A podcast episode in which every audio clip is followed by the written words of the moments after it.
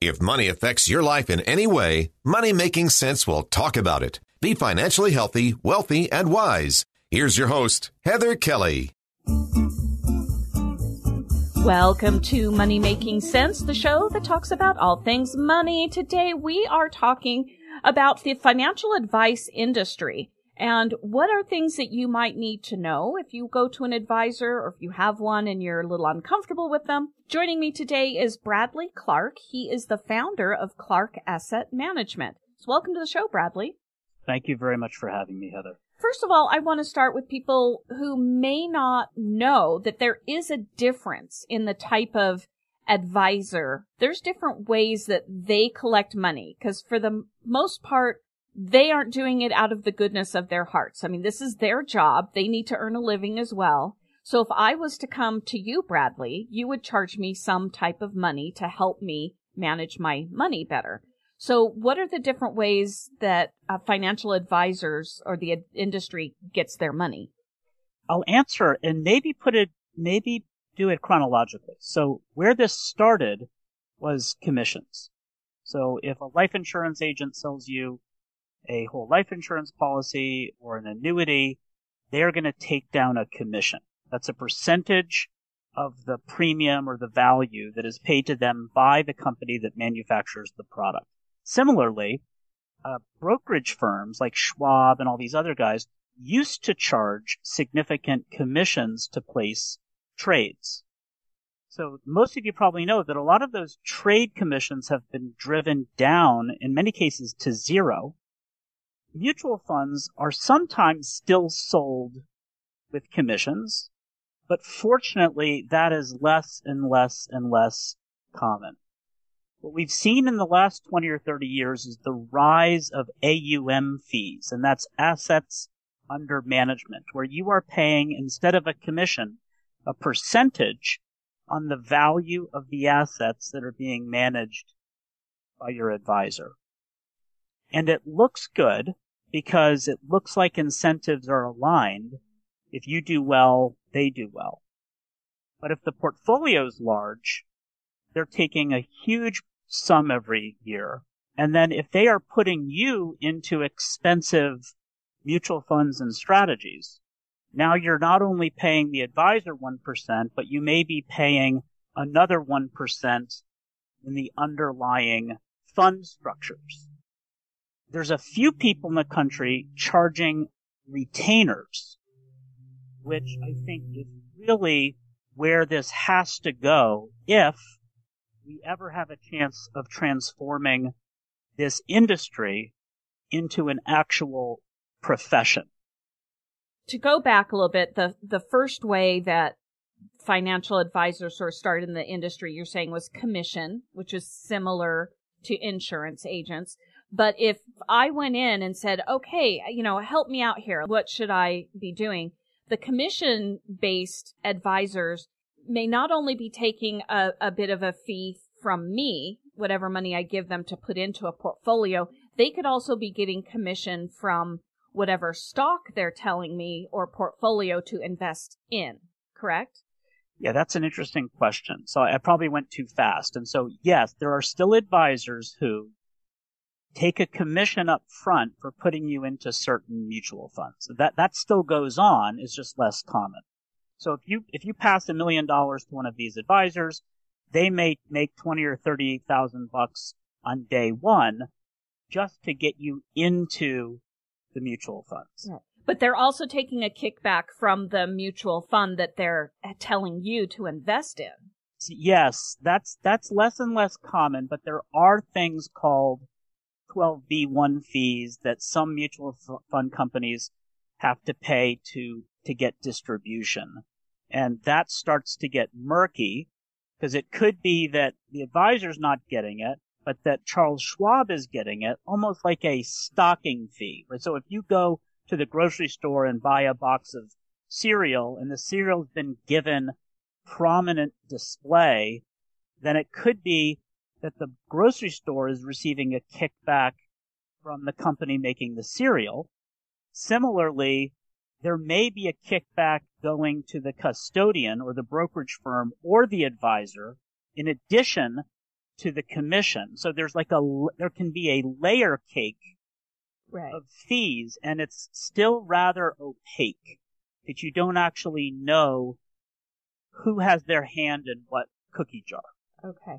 And the, and a big reason why this commission based advisor is less common is that more people are aware of this. There's more oversight. So a lot of people, my understanding is they're moving to the fee based where we just charge you a flat fee. And so you feel like, oh, okay, that feels better. I know that, the, you know, my commission, the guy isn't getting a kickback and also getting money from me. That's right. So, so we, so, so I think people now, consumers now get that there can be troubling conflicts of interest when you bundle the sales function. I'm going to sell you this product. When the person selling you the product is also holding themselves out as an advisor. If you commingle the advice function and the sales function, and the seller is getting a commission for both selling and advising, there is an obvious conflict and consumers, I think, are more and more and more aware of this. So hence the rise of the fee model. However, the dominant form of fees, the vast majority of fees are paid as a percentage of your portfolio. So it removes the conflicts that are inherent in the commission approach but it results in two other issues. If your portfolio happens to be large, if you're lucky enough to have two or three or four or five million bucks, 1%, which is the prevailing rate of that number is, is an extremely high number. And it's unnecessary that you pay such a high number. If the portfolio is smaller, 200,000 or 400,000, then 1% is fine. The other issue that we don't think about is that even the 1% model has troubling conflicts of interest. So let's say you hire me and I charge you 1%. And then you come to me six months later and you say, Brad, I'm thinking of paying off my mortgage or I'm thinking of buying a small vacation cottage on a lake or I'm thinking of when to claim social security, right? And I can give you countless other examples. If you do any of those things, it is going to reduce the amount of assets under management by your advisor and therefore oh. reduce the compensation that they are receiving, which then puts them in another intractably difficult, conflicted position. So if you, Bradley, you know, you've got my money here and I want to buy this house and you're like, wow, I'm just barely skating by on the other people I'm advising and I can't lose any more money from my portfolio. You're going to be like, you know, now is not the best time for you to get into real estate. That might be a word or a phrase that you might kick around. Yeah. And, and what's so interesting here is I want to be very clear the vast majority of advisors under any compensation scheme, I think are well intentioned. There's always going to be some bad apples, and I'm not suggesting that financial advisors are bad. What I'm suggesting is that the compensation schemes are not good for clients. So that every one of us responds to economic incentives, okay? But we can't even tell necessarily that we're doing it. So I'm not accusing hundreds of thousands of advisors of giving bad advice. But what I'm saying is it is a relationship between the advisor and the client that has very troubling conflicts baked into it. And there are very strong economic incentives at play that in my, my opinion, and I think there's evidence that backs this up, that people cannot even necessarily tell that those incentives are impacting the words that come out of their mouths or the advice that they're giving. All right, we do need to take a break. When we come back, I want to go further now that we've sort of given the background of how advisors had been compensated in the past. Go back to this AUM fees because I have never heard that phrase before. So we'll be right back with Bradley Clark. He is the founder of Clark Asset Management.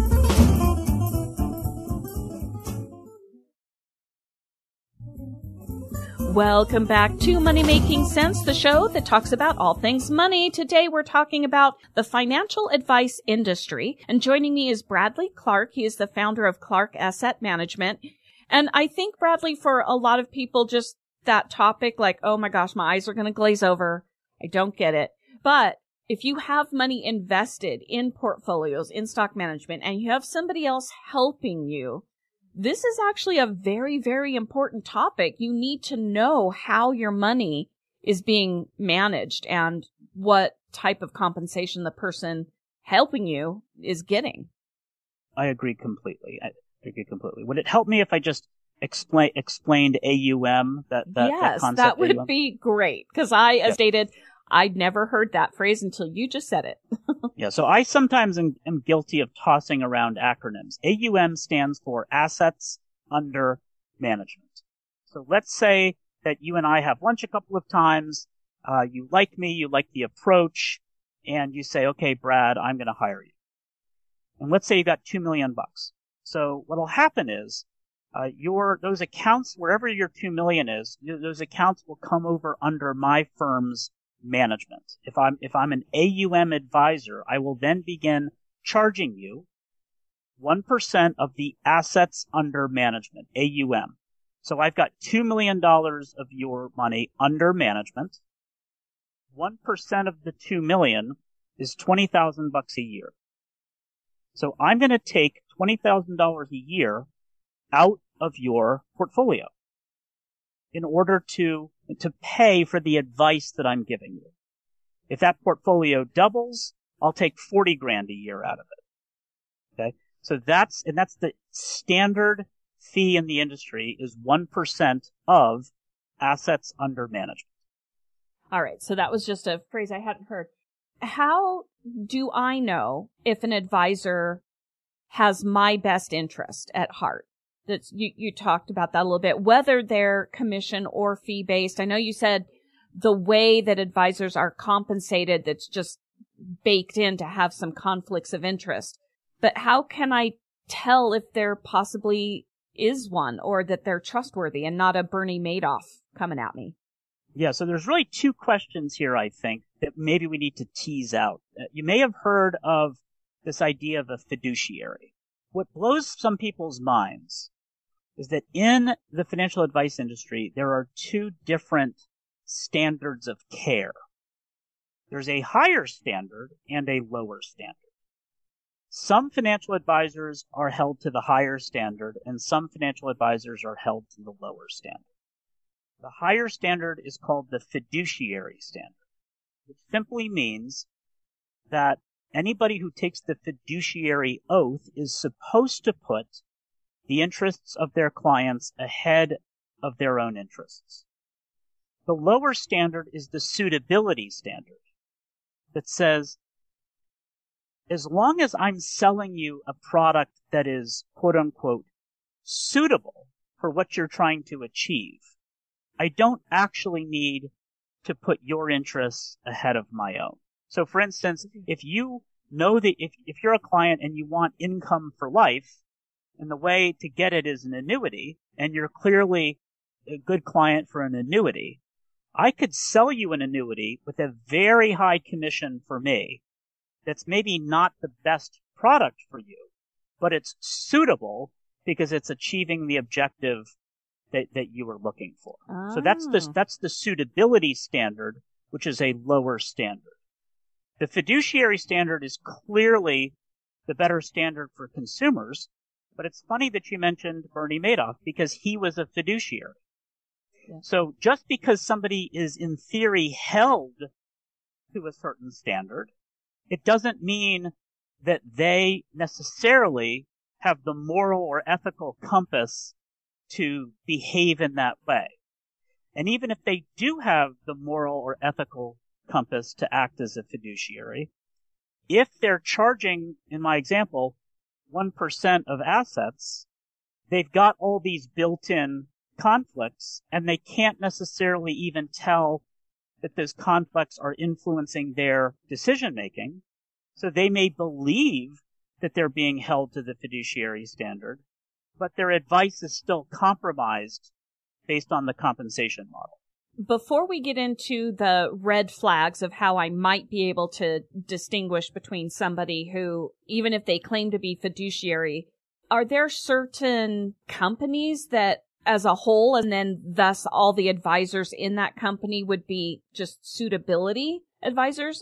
I'm not trying to call out like Charles Schwab, but that's just a big name and I'm not saying they are, but is it like Charles Schwab? All they want to do is just sell you stuff. So they're just going to sell you a suitable thing. So it's a good question. I'm certainly not going to mention individual companies, but the corporate form is interesting. So if somebody is selling insurance, so they own an agency or a brokerage firm, and they're selling life insurance as an investment or annuities as an investment. Most of those firms are not held to the fiduciary standard. If they're employed by a broker dealer, they are generally not held to the fiduciary standard. If they are, if they're employed by an independent RIA, registered investment advisor that's truly independent, then they typically are held to the fiduciary standard. Uh, if they're a CFP, a certified financial planner, it is likely that they are held to the fiduciary standard. But what's amazing is that there are advisors who are held to both standards, depending on the context. So if I call client A at 1 p.m.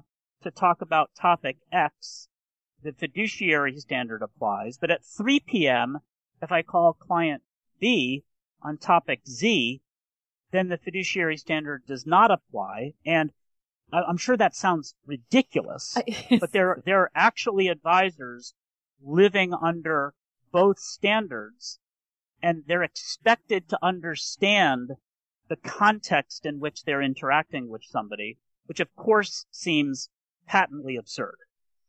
Yeah. Okay. I would just be like fiduciary all the way, no matter who your client is, but okay. Now I will, I will offer this. There is okay. another buzzword that I think is valuable okay. called fee only. Yes. Fee only is very different from fee based. So fee only says, the word only is the key word. It says that 100% of that advisor's compensation comes from the fees paid directly by the client. So zero commissions, zero kickbacks, zero revenue shares. So if you are searching for a financial planner or a financial advisor of any kind, I would advocate limiting your search to advisors who are fee only, because then you're getting fiduciary for sure, and, and, and you're not getting any of these other forms of compensation. So fee only. Do never make the mistake of conflating fee only and fee based. Because if I'm fee based, all it means is that some of my my compensation comes from fees, but the rest can be coming from all sorts of other nonsense. So you want fee only when you're looking. So now that we have a, a basic understanding of how the advisors work and what some of their compensation would be, what are some of the flags that will help me identify the good ones from the maybe not so good ones? Yeah. So when you say good, I mean, it's so subjective. Do, do, do you mean kind of ethical and ethical? And, yes. And, and, and minim, and not necessarily competent, but, but ethical. Yes, ethical. I think I would be personally looking for the ethical advisor. Yeah. So, so I would say fee only has got to be on a short list. If they're not fee only, I would say there's a potential flag because every, anybody who can hold themselves out at fee only definitely does it. So if you go to an advisor's website or if you ask this advisor, are you fee only? And, and they say, oh, what's that? Or if they say, well, I'm not sure. If they say, no, we're not, that's a flag. You still may be fine, but I would start with fee only. The second thing I would do is I would find a CFP, a certified financial planner. Now, there's probably 80 different financial designations, so it's alphabet soup and, and, and consumers cannot be expected to understand 80 different designations. But there are some that I think people are starting to get, like a CPA. People know that that's a certified public accountant. in, in the financial advisor area, CFP, Certified Financial Planner, I think is, is finally relatively well known or, or getting there. So if you can find a fee only CFP, I think you're off to the races. Those would be the two that I would, I, I would put on there. And then you may want to ask how they're comped. So most of these guys will be comped percentage of assets, but there are some people out there who are, who are charging by the hour. Very interesting. Yeah. And there's some people that are charging retainers. So it's almost like a subscription model. Think of Netflix as 30 bucks a month. Well, this is more expensive, but you could pay a financial planner 300 a month, 400 a month, 500 a month on retainer where you're not paying any AUM percentages. And the idea there would be to save money if your portfolio is large, but also to avoid the conflicts of interest that I, that I listed earlier. So, so I would add that to the list. It would be fee only, CFP, retainer based or subscription based or hourly based. Okay. I would love the $2 million portfolio you assigned to me earlier in our discussion, but I don't have that. It's going to be a lot less. To me, I would be spending a lot more money on retainer based versus the 1% model that is if if I was not at fee only. Yep. So yes. And that then we drive into well what services do you want? Because I won't get into the details, but there are two main services being sold. One is investment management, and that's somebody to take to do the care and feeding of your portfolio. The other service is financial planning, and this is all about tax planning and saving for retirement and goals and budgeting and uh, estate planning and insurance planning. It's all the other stuff that's all bound up in the concept of financial planning. And so let's say you've got 300,000 or 200,000. If all you want is somebody to manage your money, I can't think of a single traditional financial advisor that's going to touch you because you don't meet the minimums. Mm-hmm. So if you want management, then you go to some of these very cool, more technology based solutions like a robo advisor, right? Where you're still getting great service, but it's a software driven investment advisory platform with no minimums. But here's the thing to remember. In my opinion, most of the value that you get from a financial advisor is actually from the financial planning not as much the investment management. So even if you just have 200,000 or whatever the figure is, 1% of that's 200 is, is 2,000 bucks. However, it may be absolutely, absolutely worth it for you to pay three or 400 bucks a month to somebody because of all the financial planning benefit.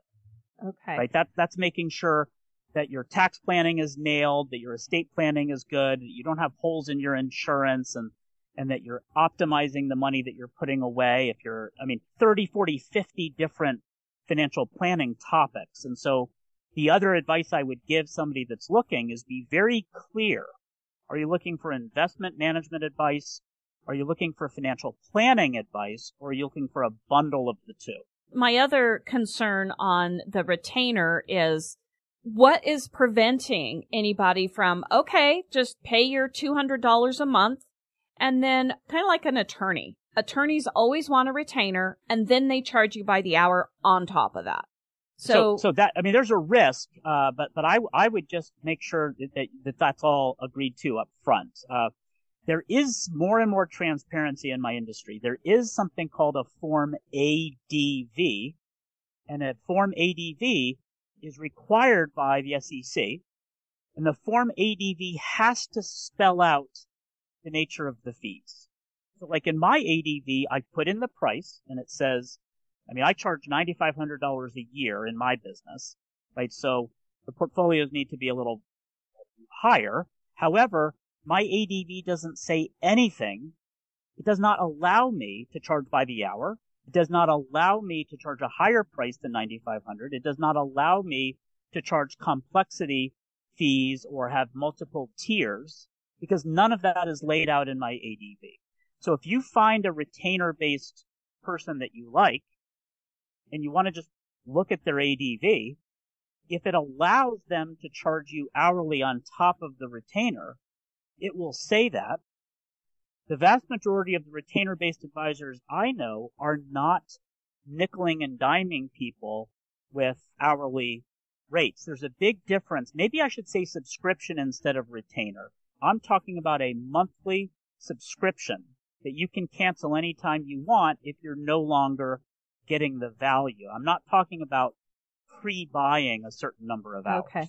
Because Amazon Prime is a subscription, but there are a lot of movies you have to pay on top of, even though you have yeah. the subscription. So that's where I'm trying to be. No, like, no, I, I, think, I think that's I think that's an excellent question. So you don't want a surprise on the back end. Right. If, the, if the advisor's going to charge you 295 bucks a month, you don't want them six months later saying, oh, but what about this, this, and this? I mean, that's that's kind of a, like a bait and switch. All right, uh, we're coming to the end here, but I know that you are a CFP, you're a certified financial planner. But are you able to help people anywhere in the U.S.? We are, and so let me just tell you very briefly. We offer the bundle of financial planning and investment management. We work with retirees and pre-retirees. When I say pre, I mean somebody that's going to retire in the next, say, five to seven years. Our fee's $9,500 a year, which means it generally does not make sense to hire us unless the, the, the grand total of all of your accounts is, uh, you know, a million bucks or more, right? If the grand total is 500,000 or 400,000, then then our fee's probably too high, and that's the observation that you made before. But if yeah. your portfolio is a lot larger to 1 million, our fee starts to, to look better and better and better and better because all my clients pay that same fee. All right. And what else do you have coming up, Bradley? I have my first book coming out in January. And if you do meet our ideal client profile and you do book a call with us, which is totally free, we will send you a free hard copy version of the book. It's called Be the Bird, which I will not explain. The website is my name, bradleyclark.com. And then the special offer for podcast listener, listeners is just forward slash at the end of that. And then podcast offer, bradleyclark.com forward slash podcast offer. And if you want to schedule time with us and you're interested in us, uh, we're happy to send you a free copy of the book. And if you choose not to do that, it will be available on Amazon late in January. Great. Well, thank you so much, Bradley. I hope clarify for people the differences in how advisors are paid and why you need to pay attention to that because it's important. It affects you, affects your portfolio. And the fiduciary part's important too. Although, as you stated, Bernie Madoff was supposedly fiduciary, and that didn't work out so well. no, it didn't. All right. Thank you so much, Bradley Clark. You are the founder of Clark Asset Management. Thank you so much, Heather. Thanks for listening. You can email me with any questions or topics you want to hear about at hkelly at ksl.com. That's H-K-E-L-L-Y at ksl.com. And because this is Money Making Sense, you can subscribe for free on Spotify, Overcast, Apple Podcast, anywhere you listen to your favorite podcast, and you'll never miss another episode. Thanks for being a Money Making Sense listener. Follow your common sense on the social media. Money Making Sense on Facebook, Twitter, and Instagram.